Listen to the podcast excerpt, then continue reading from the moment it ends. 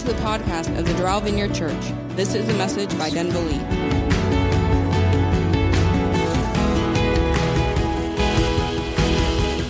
So we're in the middle of a series called Follow Me. And I shared last week that when I think of following Jesus, when I think of follow me, that it kind of looks like this. This is, this is how I kind of see it. It's kind of fuzzy, and sometimes there's no real clear direction, and it's a little confusing and I don't really understand certain details about what it means to be a follower of Christ, what it means to be a Christian, and and and and so I've I've really just just been going through the, the Gospels more and more, and just asking the Lord, like, what does it mean to follow you? Like everyone has has an opinion on what it means to follow Jesus, what it means to be a Christian, what it means to be doing this this and that, and and I've just been been going through the Scripture, and what we've been doing is just looking at what what Jesus really meant when he said, "Follow me." And my hope is that by the end of the series, this little fuzzy follow me will be a little bit clearer, and some of those circles will probably look like a beautiful pattern in some of our lives. And, and, and we looked last week at some of the first times that Jesus used the term follow me. And we looked at what Jesus means when, when he said follow me. We looked at um, Matthew, verse, uh, Matthew chapter 4, verse 19, where Jesus was walking by the sea. He, he saw some fishermen and he said, Follow me. They left everything they had and they went and followed him. And many of us hold ourselves and other people to that standard of following Jesus. Right? Many of us kind of have this idea that this is how we make disciples. This is how we get Christians. We, we, just, we just kind of walk up and we say, hey, um, be a Christian. You know, like, have you received Jesus? Like, do you know Jesus Christ is your Lord and Savior? Um, and then they would say yes or no. Most of, even as an atheist, I used to tell people yes sometimes just so they would leave me alone. Um, you know, so people ask like, do you, do you, like, do you know, or this is my favorite one, do you know what's going to happen to you when you die? I'm like, yeah, I'm going to be dead.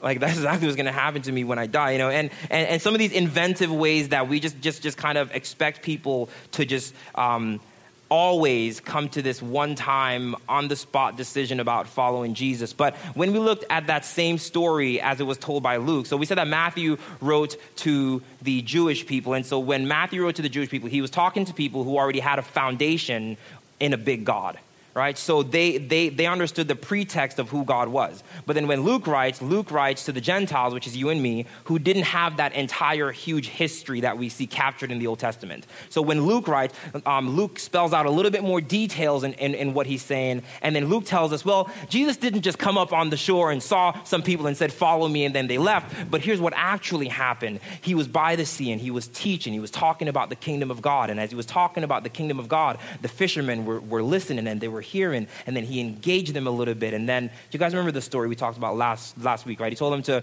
throw your nets over, and they caught more fish. And then Peter bowed, bowed down. Did you guys go and play the lottery last week after that? the example we gave was that when, when Peter let over the net and he caught the bounty of fish and he brought it back in, Jesus told him, Follow me. And I think that one of the pieces of the puzzle that we sometimes miss in that is that he leaves the fish, he leaves the big catch that he just had. Like, and, and we, we compared it to, you know, going to the local grocery store, some guy whispers the, the lottery numbers in your ears, and you play the lotto, and then when you win your 500 million, he says, all right, sell it to, give it all to the poor, and then come follow me. And some of us would probably shank him right there or something.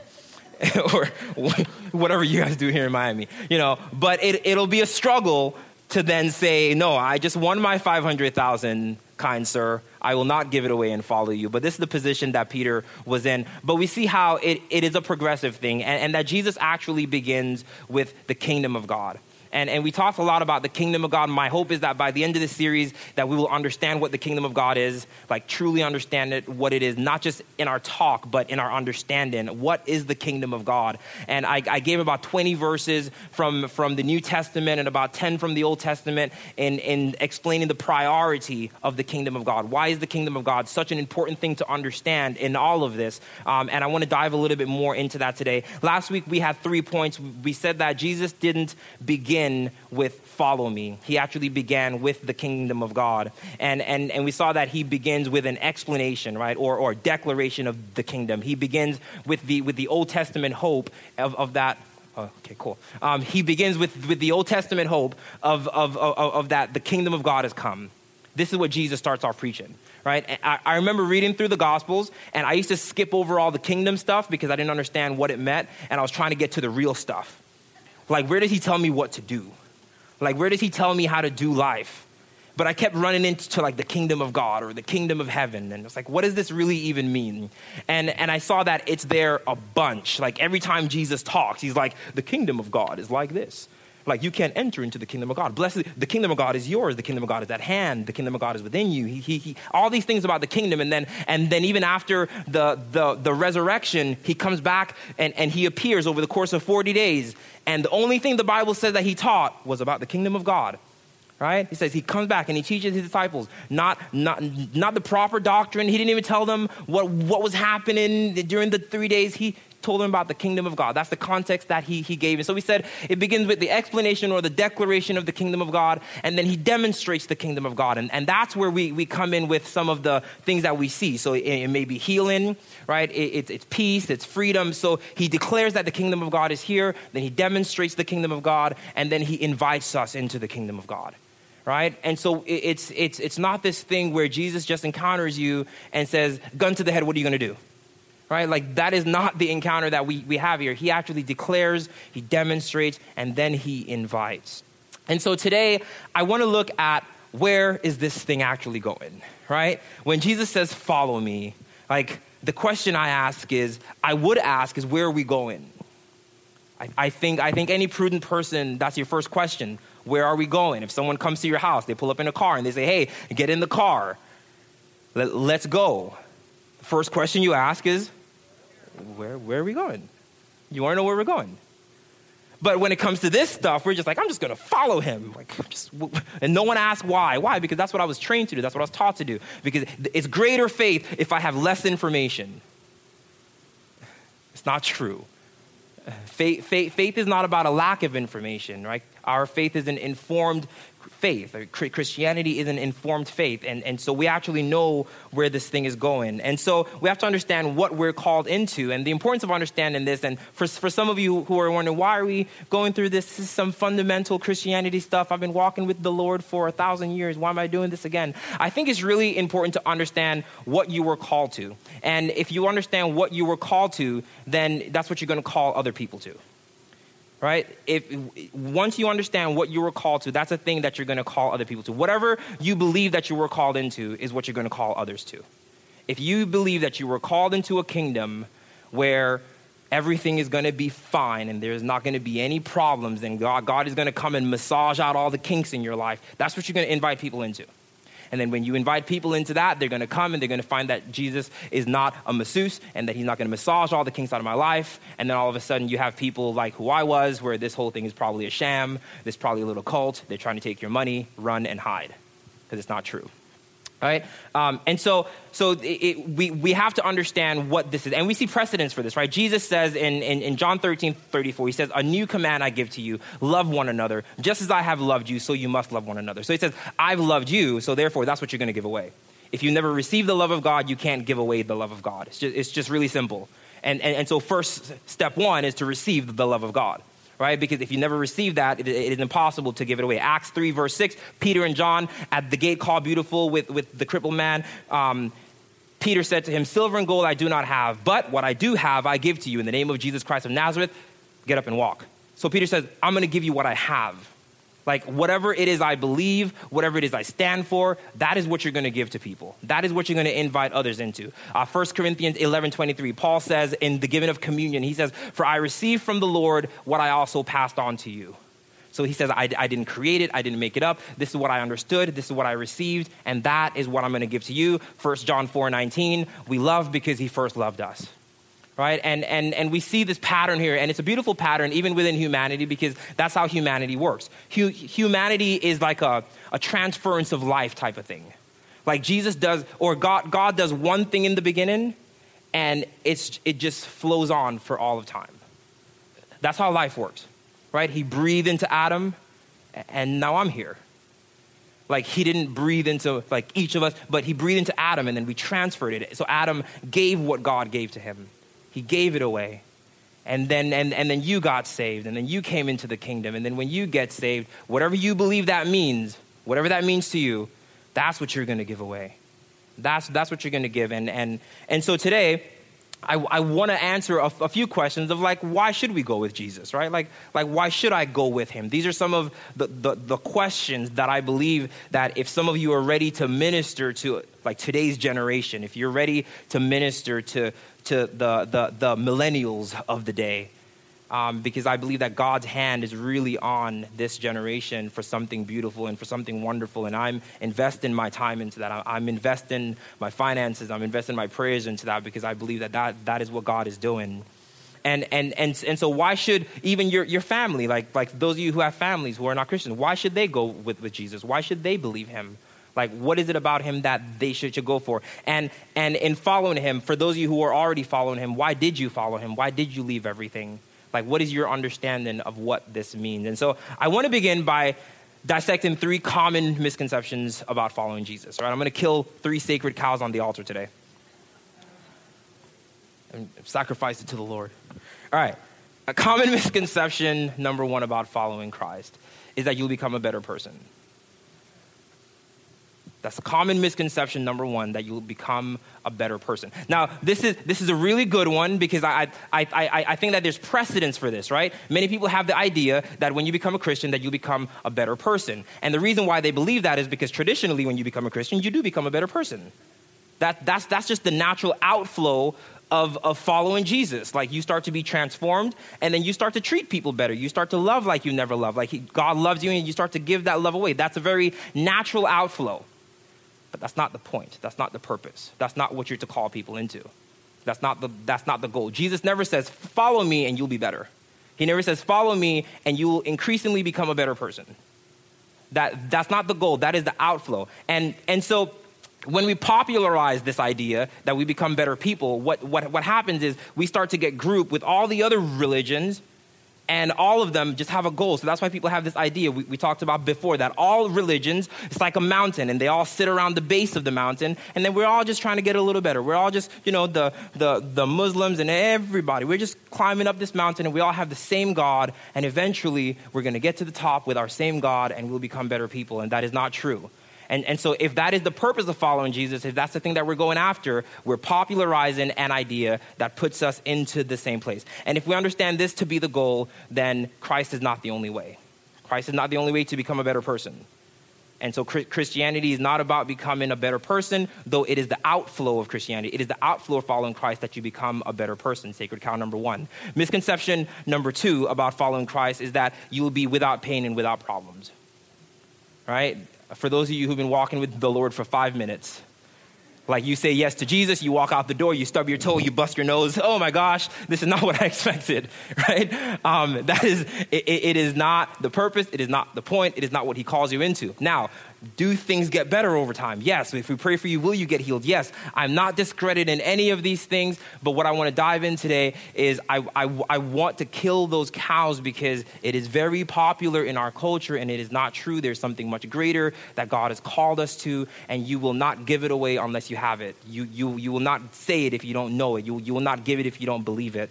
And so, this is the thing that causes us to, to beat up ourselves, right? So, um, like something happens physically in your body, you get sick, you start to try to find the sin that got you there.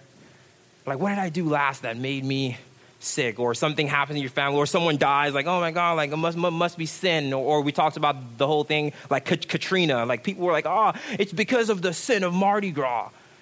Christians, Christians, like, this is the sin of Mardi Like, what, what God do you serve? This is not how this works. That's not how any of this works. You don't understand how, how this works. So, so it, it's, it's, not, it's not that you'll be pain free and problem free, right? That is not what the, goal of this whole thing is. Sacred cow number two. And then the third misconception about following Christ is that if I do this, I will get to heaven and live forever.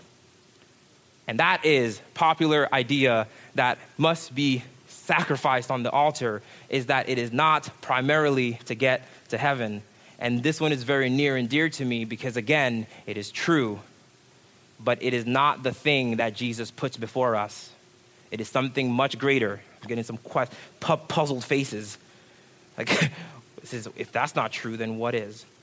So, it, it's, it's not primarily where we spend eternity. Jesus never enticed people to follow him in order to get into heaven. All these things are benefits of the kingdom, right? This is why we have to understand the kingdom of God. Um, I, am I'm, I'm concerned about a people who are more passionate about eternal life with God than they are about spending their life right now with God. Like, I, I, I find that many Christians are excited about going to heaven. Like, that is the prize championing of our faith. Like, I'm going to go to heaven and, and, and what is the purpose of being in heaven? I, I, think, I think that people would like to go to heaven even if God wasn't there. If God isn't there, I just want to live forever and be happy. Like that's what heaven is. And I think that that is the fallacy of dragging people in to get them to heaven because it doesn't create passion about the king of the kingdom. All right, we're going to get some of these puzzled look off your faces soon, I promise. Guys, guys like, what? So I'm not going to heaven? No, that's not what I'm saying. This is, okay, if I said, for instance, you're going to go to heaven, like you're going to get to heaven, hands down, are you still going to follow me? You guys remember in Exodus 33 where um, the, the, the Israelites made the golden calf and, and, and, and God said, you know what, Moses? I'm going to send you into the land of the Canaanites, the Amorites, the Hevites. I'm going to send you into the promised land. You can have the promised land. Go conquer it. It's yours. But I'm not coming with you. You guys, you, you guys remember that? God says, I'm not coming with you. I'm concerned that we will become a people who are not like Moses, who would say, If you're not going, I don't want to go.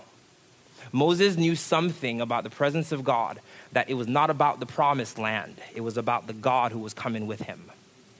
This is, this is, that's what I'm talking about. What I'm talking about is that the primary purpose is not the promised land. Yes, you're going to get into the promised land, but if he's not there, I don't want to go. When I became a Christian, I didn't become a Christian because God was all powerful and that he could, he could, as people used to say, snatch the breath out of me right? When I was in high school, that's what they told me. He could snatch the breath out of you. I was like, okay, cool. You know, that's like, so, so now he's a bully, you know? But, but it's, it's not because he was powerful, but it's because he was loving. Like, I started to follow him because he, because he actually loved me.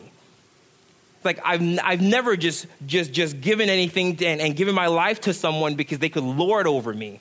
It's because he actually loved me. And so this is, it's the king of the kingdom. This is the purpose of what we want to get. So what is the, what is the payoff for following Jesus? What is the end game and what is the benefit of following Jesus? If it's not to be a better person, if it's not to have a happy afterlife, and it's not, if it's not to be pain-free and problem-free, then what is the purpose? And, and if you're following along in your outline, um, on, on, on that number one line, it says, following Jesus is an invitation into the kingdom of God. Following Jesus is an invitation into the kingdom of God. Now, the kingdom of God, again, for those of you who, who, who, haven't been here before or have never heard anyone teach about the kingdom, the kingdom of God is the rule of God, it is the reign of God, it is God's authority, right? it, it, it is God's lordship. Uh, last week, I, I, I used the, the term God being in charge. Right? The kingdom of God is God can be in charge. So when Jesus comes and he preaches the kingdom, he's saying God can be in charge of all of life. So he says, the kingdom of God is like this. If, if you receive the kingdom of God, God can be in charge. Now, that will only be appetizing if the God that's going to be in charge is a God of love. Right? So he says, this loving God who loves you, who, who cares for you, who created everything, he can be in charge of all of life. And, and so I want to look at this from um, Mark chapter 10, this is the story of, of the rich young ruler, right? Um, as Jesus started on his way, I'm starting from verse 17. As Jesus started on his way, a man ran up to him and fell on his, his knees before him. Good teacher, he asked, what must I do to inherit eternal life? P- picture the kingdom of God. Says, so I used the whole idea of my rules in my house, right? Um, my house, my rules. If I go in my van, it's still my rules, right? The, the rules that are in my house, they happen with me when they're with my family, wherever I go, they're still my rules, right? My, my sons can't hit each other. That's the rules of my house, right? You, you can't punch your brother in the face.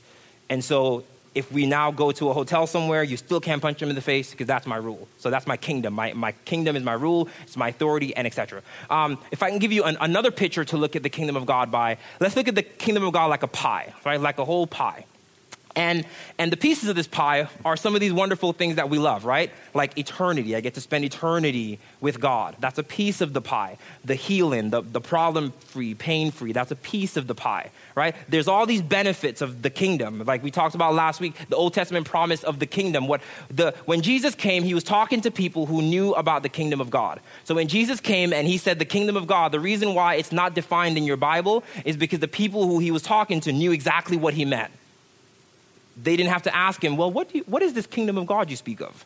They already knew. They had a whole history about what the kingdom of God was. And so their expectation of the kingdom of God is that we're going to get into the promised land and we're going to have a good king. And this good king is going to give me a land for free. Every man is going to have his vineyard. I'm going to have my own veranda. I'm going to have my own field. I'm going to drink wine every day. I'm going to live forever, pain free, problem free, and, and heaven for, I'm, I, it's never going to end and to his kingdom there, there shall be no end. It is the good life forever. That is what they were looking for. So when Jesus came, they expected him to conquer the Roman Empire because this was the one thorn that was in their side. And so if you conquer the Roman Empire, now we're getting into the kingdom. Now I, I, I can get my parcel of land, right? All right, Jesus, so go and conquer the Roman Empire and let's start building this kingdom thing. And then Jesus says, That's not the kind of kingdom I'm, I'm, coming to build. That's not the type of kingdom that I'm talking about. So, this kingdom pie has many different facets. Whatever it is you're looking for in heaven, right? If, if you have an idea that when you get to heaven, it's going to be like this, then that's your piece of the pie,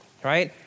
No more death, no, no, more weeping, no more crying, no more dying. The old things have passed away, the new things have come. There's no more problems. My, my, my, my family loves me, no one hates me. Like, I feel good. All, like, that's whatever that piece of the pie is. What this rich young ruler is doing, verse 18, Jesus says, Why do you call me good?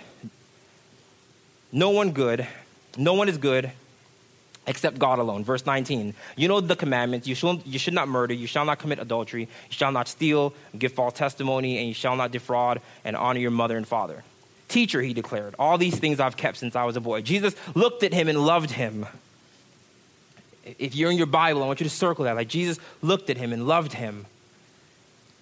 And Jesus says, One thing you've lacked go sell everything you have, give it to the poor, and you will have treasure in heaven, and then come follow me. And at this, the man's face fell. He went away sad because he had great wealth. And Jesus looked around and said to his disciples, How hard is it for a rich man to enter into the kingdom of God? Now, the emphasis I want to put here is that the man is asking for eternal life. And then Jesus says, All right, if you want eternal life, this is, these are the things you've got to do. He says, Well, I've done those things. Said, All right, great. Now, if you're ready to move beyond eternal life, if, if you're ready to get over this piece of the pie that you're after, Go sell everything that you have and then come and follow me. Because the rest of the pie is more than eternal life. And that's why in verse 23 he says, Look around. It is hard for a rich man not to have eternal life, but to enter into the kingdom of God. Jesus' response is not about eternal life. His response is about the kingdom of God. Now, it, it may, you may have two ideas of this that Jesus is really confused. He must have misheard what the man said. He's asking about eternal life. Jesus is answering the, the kingdom of God. Or you may have an idea that the kingdom of God is eternal life. But if, if, if you can hear the message from last week, you'll see that the kingdom of God is not eternal life. That's not what anyone thinks of when they think of the kingdom of God, because it would not make sense for the disciples to ask Jesus, Are you now going to bring the kingdom of God? Like, are, are you now going to bring the kingdom of God? The, the kingdom of God expectation is so much bigger than that. So we see the priority is more than eternal life. It is the kingdom of God, a place where God is in charge. And what the rich young ruler wanted was a piece of the pie. He wanted a piece of the pie. He just, he, he, he just wanted a little piece, but he didn't, want, he didn't want God to be in charge of everything. He says, You can have my good behavior, but you can't have my money. So I won't kill, I won't steal, I won't do all these things. But the rest of me, you can't have that, God. And Jesus says the kingdom of God is God being in charge of every area of your life. That is the kingdom of God. That, that's what heaven is about. Heaven is about God being in charge of every single area of your life. And so when Jesus comes, might be getting ahead of myself, but that's okay. So when Jesus comes, Jesus says, if you want to enter the kingdom of God, this is what you have to do. You've got to die, take up your cross, follow me, do what I do, Look at how I'm, look at how look at how God is ruling every area of my life. This is what following Jesus looks like, right? I mean, I get to the rest of this, but li- listen, this is what following Jesus looks like. You follow Jesus and you look at how he does life. Look at how God is in charge of everything he does. He says, "I don't do anything unless I see the Father doing it. Everything I see God do, that's what I do." Like, why are you eating with sinners? Because God loves sinners, and I'm eating with them. The Pharisees ask, why, why is he healing? Because this is what God is doing. He's ruling every area of my life. Then he gets into the garden and he says, All right, now drink, drink this cup. He says, Father, why should I drink this cup? If not my will, but yours be done. I'm doing everything I see God doing. God being in charge of every single area of your life. That is the kingdom of God. That is the kingdom mindset that we ought to think of. Now, everyone has this idea that the kingdom of heaven happens when you die. So, like when I die, I get to go to this special place called heaven, and in this special place called heaven, then everything is going to be okay. But Jesus is saying that the kingdom of God is not about where you die and go to, it, it is about the, the place that while you're living, you choose to deny yourself and, and you die to self while you're still alive and you experience this kingdom. All right, if you got that. Let me make this a little easier. I, I, said once that the kingdom of God is not about where you die to, to go. What was it? If, if, if, if death is the thing that gets you into the kingdom of God, then death is your savior. Then you're waiting for death before you can experience the kingdom. That is not the measure of what God is talking about. The measure is even while you're still alive, you don't have to wait until you die before you get to experience the love of God. You don't have to wait until you die before you experience the full measure of God's kingdom in a certain type of way. And if that's what you're waiting for, then death is your Savior and not Jesus. Because Jesus comes to bring the realness of the kingdom of heaven. So Jesus is talking about an experience. Jesus is talking about experience. And number two, if you're following along, follow me is an invitation into discipleship. And discipleship is, is so when, when, when people say, you know, to become a Christian and then you become a better person, right? Um, discipleship, I, I, I think, is kind of what we mean to say, right? Discipleship. Discipleship looks like this. You know, um, so we, we see where Jesus, Jesus goes and he, he calls people to follow him, right? If, if, if you go to John chapter 1, John the Baptist has disciples right? John the Baptist has disciples, and, and John the Baptist is teaching his disciples what? Repent, the kingdom of God is at hand. That's what John the Baptist is teaching his disciples. And then Jesus comes on the shore, and then he says, Behold, the Lamb of God who takes away the sins of the world. That is the man I'm talking about. I've, I've been telling you about the kingdom. It's just like you guys. If, if I've been talking about the kingdom every day, I'm talking about the kingdom. I'm saying, repent because the kingdom is coming. The kingdom is coming guys, the kingdom is coming. L- listen, stop what you, the, king, the kingdom is coming. Sell what you have, the kingdom is coming. Don't give in to sin, the kingdom is coming. The kingdom is coming, the kingdom is coming. And then all of a sudden, we go outside and say, hey, that's the man I'm talking about right there. All of you have an understanding of what I mean. And so when John says, follow him, he's not saying to follow a stranger. He said, follow the man who I've been teaching you about, this kingdom. That is him and then they start to, to, to, follow Jesus. And in, in, in, John, in John chapter 1, verse 35, um, when, when, G, when John was there again with two of his disciples, and when they saw Jesus passing by, he said, Look, it's the Lamb of God who takes away the sins of the, of the world. Right? And then if, if we jump down to verse thir- 39 um, or 38, Jesus is walking. Now the disciples are following him. And then Jesus turns around and asks his disciples, What do you want? Follow me here. John the Baptist is telling his disciples about the kingdom of God and the king that's coming. He points to Jesus and he says, This is the man I've been telling you about. They start to follow him. Jesus doesn't turn around and say, Finally, I'm getting some people. Like it's finally happening. I'm finally getting a little following. He turns around and he says, What do you want? This is, this is, this is, this is less than the so kind Jesus. What, what do you want, Andrew and John? Why are you following me? And he immediately checks their motives. What is, what is it that you're after? And I ask the same to you today, and I believe that the Lord would ask the same. What do you want? What, what, what is it that you want? Why, why, why are you here? Why are you doing this whole Christian thing? Why? Why? What do you want? What is it that you think you're going to get eventually?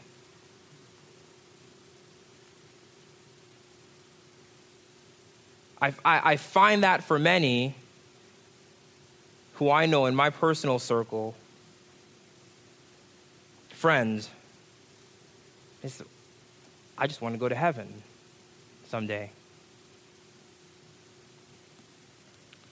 They replied, Rabbi, where are you staying? I said, We just want to be with you. And he replied, Come and you'll see. And they spent the day with him.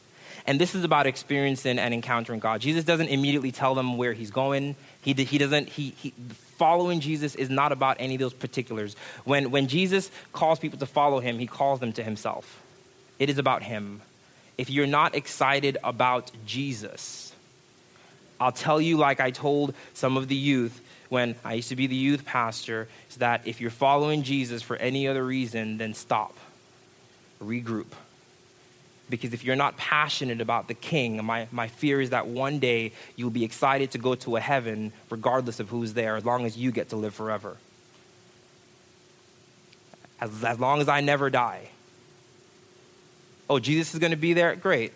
He's, he sounded like a nice guy in the book. But this whole thing has to come from a passion about Jesus. Uh, if you're not passionate about Jesus, then, then what I want to invite you to do is to maybe just take a step back and just give, give yourself a little clarity to breathe and just say, look, like, like I, have shared many times, my, the most honest prayer, the most transformative prayer that I've ever prayed in my whole life. Remember it, Jesus, I don't love you. I, I sing the songs and, and, I was a worship leader at the time, so I was singing all the songs about how I love Jesus, and and I was like, I don't really love you. If I, if I really am honest with myself, I wanted to go to a heaven regardless of who was there. I just didn't want to die.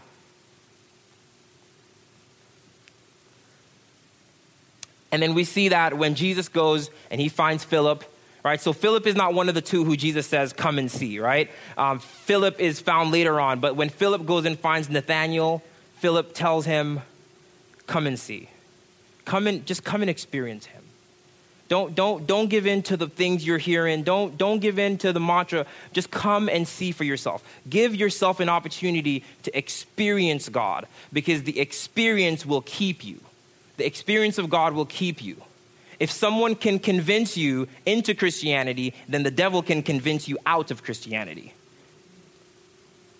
or any good atheist can convince you out of it. If it was the information that got you in, information will also pull you out. But Jesus says, Come and see. There's, there's an experience to be had. There's so much more than, than, than, than the information that you've been given. He says, Come and see because there's something more. And, and we see that discipleship is, is not just about how you, you follow. And, and, and that's number two. Follow me is an invitation into discipleship right? It is an invitation into discipleship. And so on the third day, this is John 2. So Jesus gets all of his disciples, right? He, he gets all these people who are following him. He says they followed him, they went with, with him or whatever. And then in, in John 2, the very next thing you see is they go to a wedding. And then at the wedding, the Bible says that now he went to the wedding with his disciples, right? Uh, John 2, verse 2. Jesus and his disciples had been invited to the wedding they went from being just people, John's disciples, and, and now they're Jesus' disciples. What, ha- what, what changed? What, what changed? What, how were they now disciples of Christ? They went with him, they spent time with him, and they started to get to know him. They gave themselves an opportunity to him. It wasn't that they started to follow all the rules that he gave, they didn't become better people. Right? There, there's no mention of where he, he, he promises heaven they were like, we, we just want to follow this man. We just want to learn from this man. We just want to be like this man. I wish I could be that gentle. I wish I could be, that, I, I wish I could just be that. Even, I'll give a little confession. As, before I became a Christian, um, I used to dislike Christians more, I dislike, more than I dislike Christ. I, I, I remember I, I would study the Bible and I would read about Jesus, and I said, you know what? Like I like him. Like he he seems to be a really nice guy. You know, um, his claims are a little outrageous, but he seems to be a really nice guy. One of my a- a- atheist friends asked me the other day, "What if you find out that Jesus Christ is not God one day? Like like what if something happens and you find out that Jesus is not God?" It's like, man, I still can't think of anyone better who I want to be like. I, I still can't think of any. I, I just there, there's something about this man. There's something about this man that at the end of my life, I will have zero regrets. And, if, and, and this, is, this is a place that I'm saying that if you're not falling in love with who Jesus is, this is the purpose of this. That is what this is about. I don't want to tell you how to follow the rules better. I don't want to tell you how to become better Christians. I, I, as, as your pastor, I, I, I, I care, but I don't care in the way that you think I care if you become better people. Right? Everyone is nice on Sundays. You know, you guys put on your nice clothes and, and, and, and you get really nice to be here. And, and, and, I, and I don't know what goes on during the week. But if, if you're not falling in love with Jesus, then my job is ineffective. Many, many, many people, and, and, and you all probably have in, encountered this, where some of your friends will say things like, Well, that's not very Christian like. You just spoke to me that way. You just said this thing to me. That's not, that's not very Christ like. You know, these are people who don't even follow Jesus, they're not even Christians right? And, and they're trying to define your Christianity for you, right? Someone finds out that you're good. Well, uh, if you were a Christian, you wouldn't be X, Y, and Z. Like, oh, you're, you're, you're saying these things. Oh, you just cursed. You said the S word. I thought you were a Christian.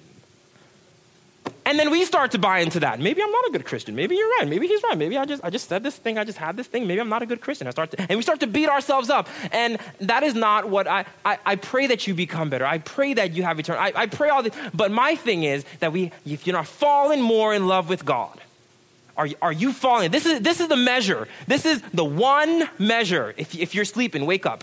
Listen to this. There is one measure. There's only one measure for how well you're following.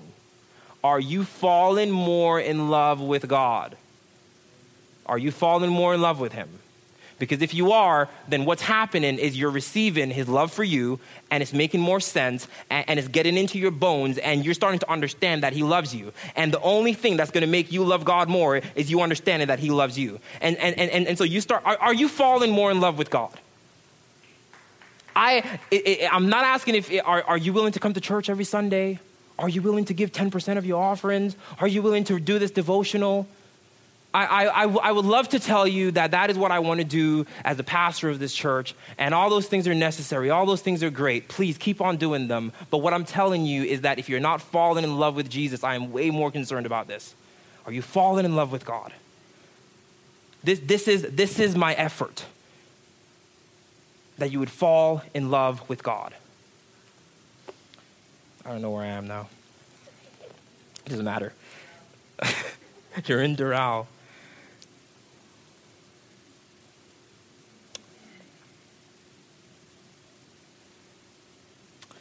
Jesus says about being his, his, his, his disciple. John, John 8 31.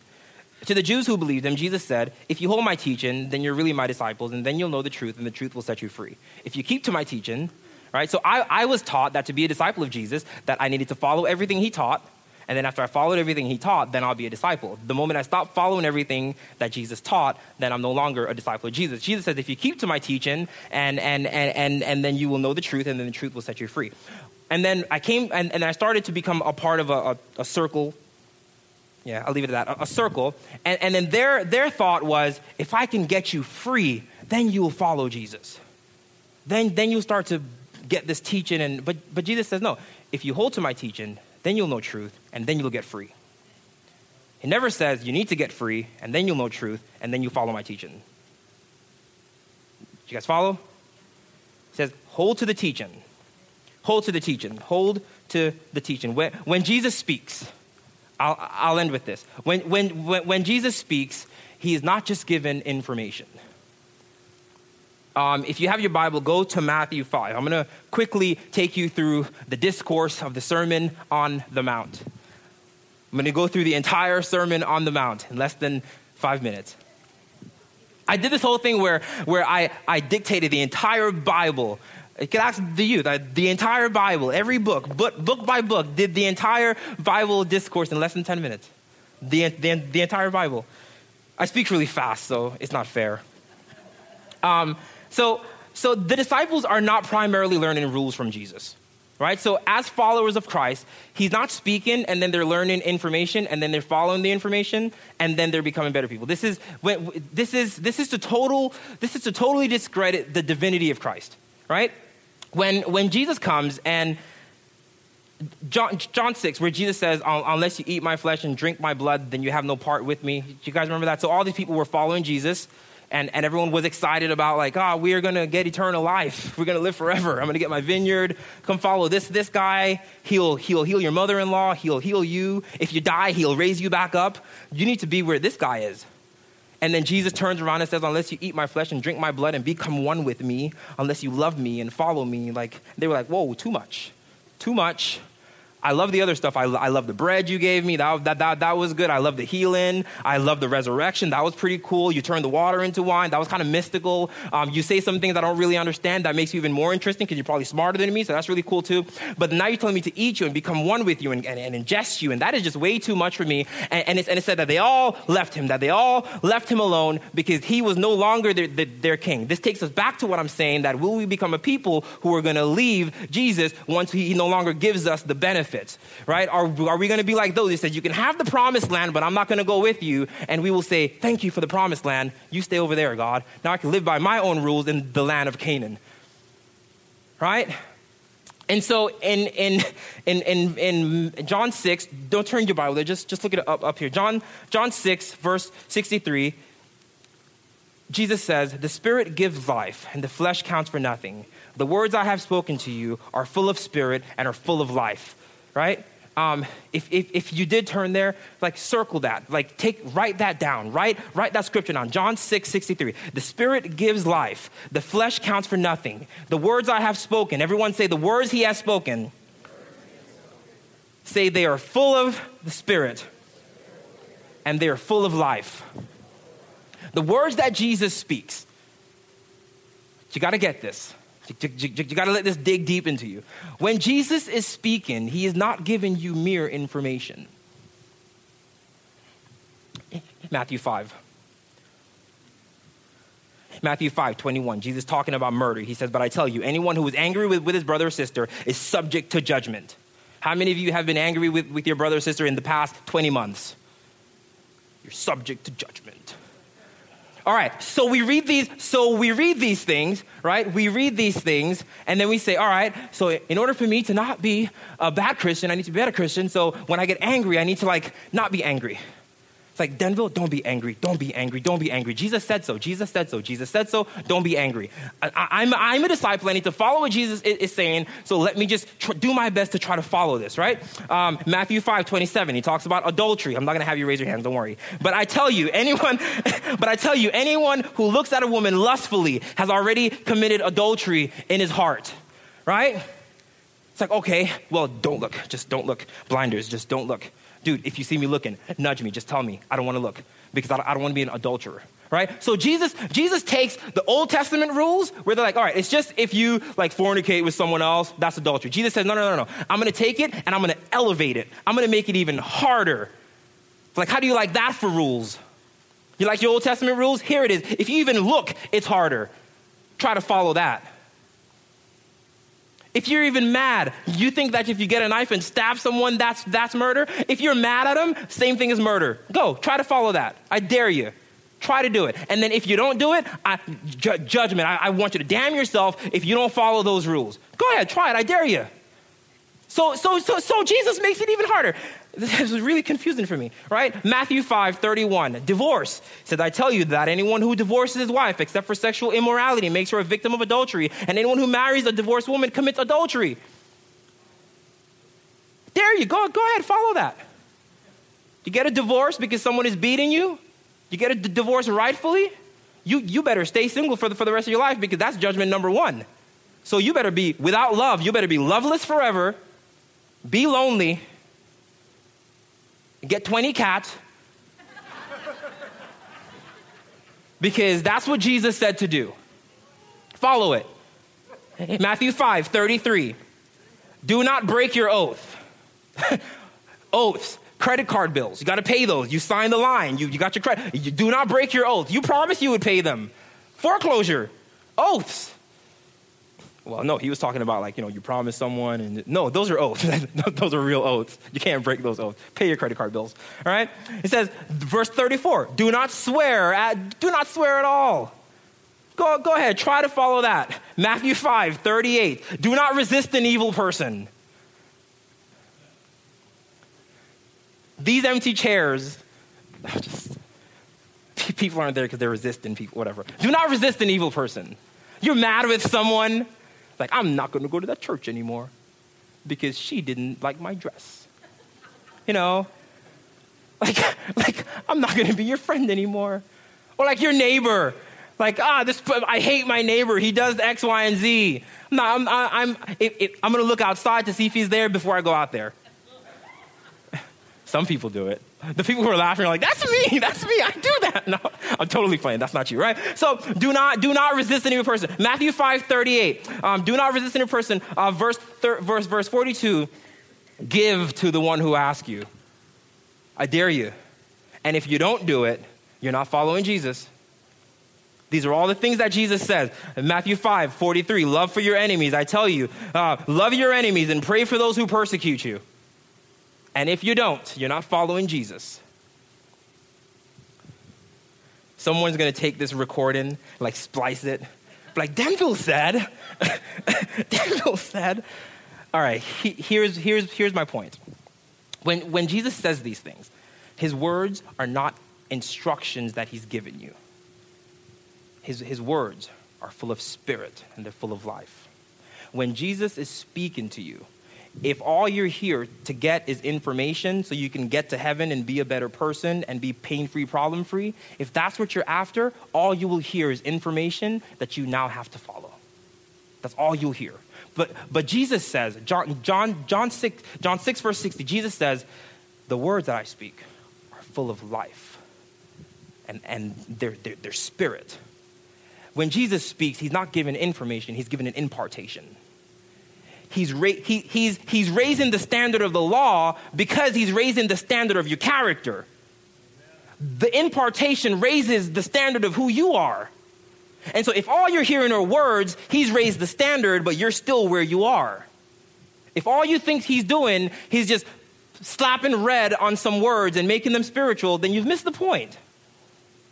For those of you who don't have a Bible, some of these words are red, whatever. All right.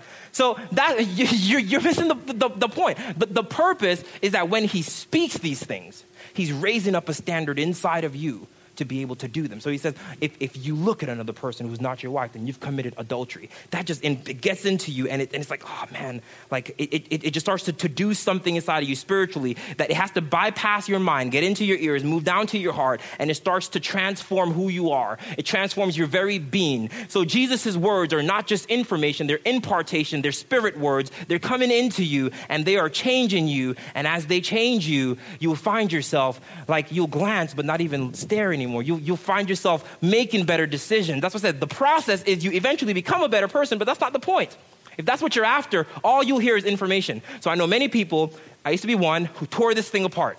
Get all the information, get all the information you can. Get all the information you can, and then when you don't follow them, lock yourself in a room and cry about how you're not a Christian anymore. And then when other people don't follow them, ooh, yeah, when, when you read this book and other people don't follow them, you need to come to the pastor and say, Pastor, he's not playing the game right. he's not playing the game. He's, he's not doing the stuff that's in the red letters because you think that there's still information. It's not just information that Jesus is, is, is given. John 60, verse 63 The Spirit gives life, the flesh counts for nothing. The words I have spoken to you are full of spirit and they're full of life. He didn't say they're full of information. He said they're full of spirit and they're full of life. It's, it's giving you life. It's changing your life. When he says things, it is getting into you and it is changing you. You can't see it, it bypasses your brain completely. That's how real change happens. That's how you really start to fall in love with God. Like real deal, this is real deal Christianity. I was having lunch with a friend. I told him, listen, I have come too far to pretend any of this is real if it's not.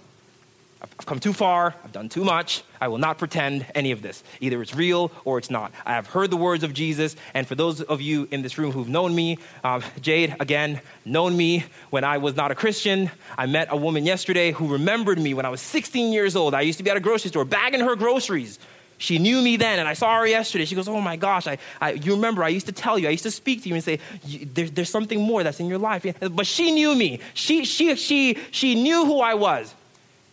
And I have some friends who knew me. They, they knew who I was. I, have I've had services where there have been people who've come to church who knew me before I was a Christian. They knew me when I was like 16 or 17. They knew some of the things I did. Some people have come into this, man, some people have come into this church who have been at the hands of some of the terrible things that I've done. And they've come in and they see me behind this pulpit. And my heart says, oh my gosh, they, they're going to reveal me. They're going to know the truth about me. But the, but the real deal is that I have heard the words of Christ and my heart has been transformed. And that is real. I'm not pretending that this, this is, I, I'm not trying to follow these rules. It is an impartation, and the impartation brings the transformation that you want. God actually wants to make you into the thing that you're pretending to be if you stop pretending. He will actually do the very thing that is on your heart if you let Him. The only reason you won't let Him is because you think they're instructive and you think that they're rules to follow. He says they're spirit words and they give life and they raise your standard. So the standard of the law is risen and the standard of man is risen.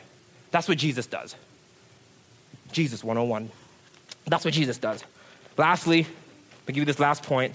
Following Jesus is an invitation to live fearlessly. And, and that's, that's it. Matthew 10 36, Jesus says, This is his disciples. He gathers them together. He gives them spirit words. He makes them stronger. He, he's, he's speaking to them, right? This is, this is why you meet people who are Christians and they're like, Oh, my house is in foreclosure. I just lost my job, but I'm doing fine. God is good. Praise him. It's like, What is wrong with you? You lunatic. Every, your, your life is falling apart.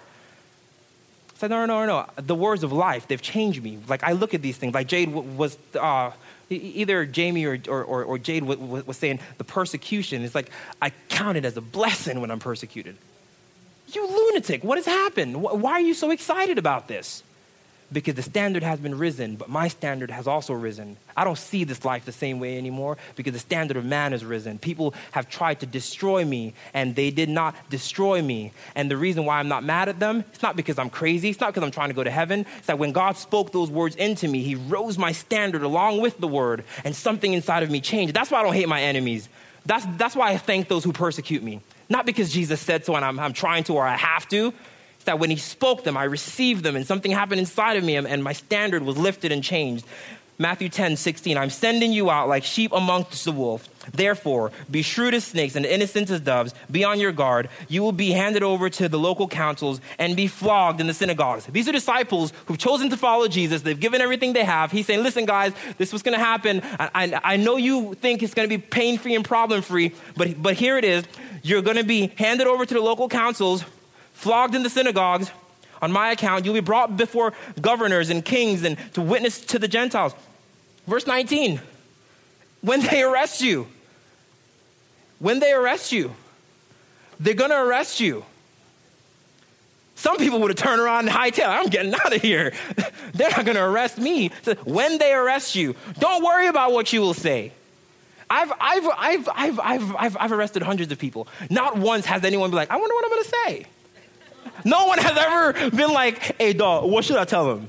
It's like, you know what to say when you get arrested. I didn't do it. Help. This is, this is what, you, what you say. You lie as much as you can, right? So, but verse 9 says, don't worry about what to say. The disciples are like, I'm not worried about what to say. I'm arrested. I'm, I'm going to jail. This is, I don't care what to say. It says, but, but at the time, you'll be given what to say. For it'll not be you speaking, but the Spirit of your Father speaking through you. So, so a pre-believer, I read this and I said, if your God is so good, why would he even let you get arrested? Why wouldn't the Spirit come before the arrest, cause you to not get arrested? Because I was taught that it was pain-free, problem-free. I was taught that this whole thing is about not having problems and not having pain and not undergoing persecution. That, that was the mantra of Christianity. But Jesus says, when they arrest you, when the persecution comes, when these things start to happen, here is what you ought to do don't be afraid. Now, when he says don't be afraid, again, not a law for you to have. You guys got to understand this. Someone can't tell you don't be afraid, and you're like, oh, well, I'm going to make that choice today. Oh, I'm going to not be afraid. That's not a choice that you can make. Spirit words. He's saying, don't be afraid. Something comes out of his mouth and it comes into your spirit, and you get a little bit more brave about your life. These are not instructions that he's given. These are words that he's speaking into you. Why? Because I know for sure that no one can say, hey, don't be afraid. And you're like, oh, okay. That makes sense. I'm not going to be afraid. Like, here I am being afraid. All I needed was for you to tell me not to be afraid. Like, stupid, duh, I was being afraid because I didn't know. It's not, that's not why people are afraid. It's something internal that's inside of you that makes you quiver. when you hear about some of the, the, the, atrocities overseas, they're, they're cutting off the heads of Christians, and feel like, I hope they don't come over here with that. And I say, don't be afraid. You're like, oh, okay. No, but when Jesus speaks these words, he's speaking something into you, and he's saying, don't be afraid. And it's like the breath of God, and he gives you courage. Like it's, it's the word of God that comes and it changes you. So Jesus isn't crazy by telling them to not be afraid, he's changing them. He's changing them. They're changing right before they're, they're, they're, they're changing. There's a seed that's being planted inside of them. 1 John 4:18 there is no fear in love but perfect love drives out fear. Perfect love drives out fear. He starts to love you, you start to receive it, you start to not be afraid. Fear just starts to go. So I don't have to try to conquer fear. I have to talk myself into it, you know, cross your fingers, you cross your eyes or you close them whatever, don't be afraid, don't be afraid, don't be afraid. Like that's magic or, or, or my wife and I call it Christian magic, right? It's just, it, it, it's, it's, not, it, it's not what Jesus is saying to do. Verse 21 Brother will betray brother to death, and father, children. Children will rebel against their parents and have them put to death. Don't be afraid. Don't be afraid. You will be hated by everyone because of me. But the one who stands firm to the end will be saved. Not, not an instruction, the one who stands firm to the end will be saved. And, and, and, he, and he goes on and on. You got, you got to read it. Verse 26, he says, So do not be afraid of them. Right? He's given them life as they go along. So this is transformation. And, and the purpose of this transformation is to receive the kingdom of God. I'm ask the worship team to come back up, please. So where is this headed? Where is this going? Jesus says, Follow me, right? He, he meets you somewhere in life and says, Hey, come and follow me. Where, where is this going? What is this turning into? What is the journey? Are we going to Jerusalem? Are we going to travel throughout Ju- Judea? Where is this whole thing going? And Jesus would say, This is going into the kingdom of God because here's what's going to happen. I'm going to change you and transform you. Don't be distracted. Listen, I'm going to change you and, and I'm going to transform you to such a degree that you will live a life where God can be in charge. That is the kingdom of God. God being in charge of every area of your life. The reason why God is not in charge of every area of your life, largely fear largely fear. I speak as a personal witness, as one who has met many people who th- throw their lives into ruin, people who don't live their lives for God. It's not because they hate God, it's because they're still afraid. And if you're afraid, my instruction to you is not don't be afraid and go follow that. My instruction to you is come, let the Lord speak these words to you. When the Lord speaks these words to you, it's so much better than when I tell them to you because when he speaks them, they have power, they have life. It's something that comes into your ears and, and it moves down and it gets into your heart and it changes who you are, the structure, it, it restructures you, and you start to walk with a, with a lot more courage than you did before. The purpose of this is that you would receive the kingdom of God. We hope you enjoyed this message from the Doral Vineyard Church by Denville Leaf. For more information, please visit us at doralvineyard.org.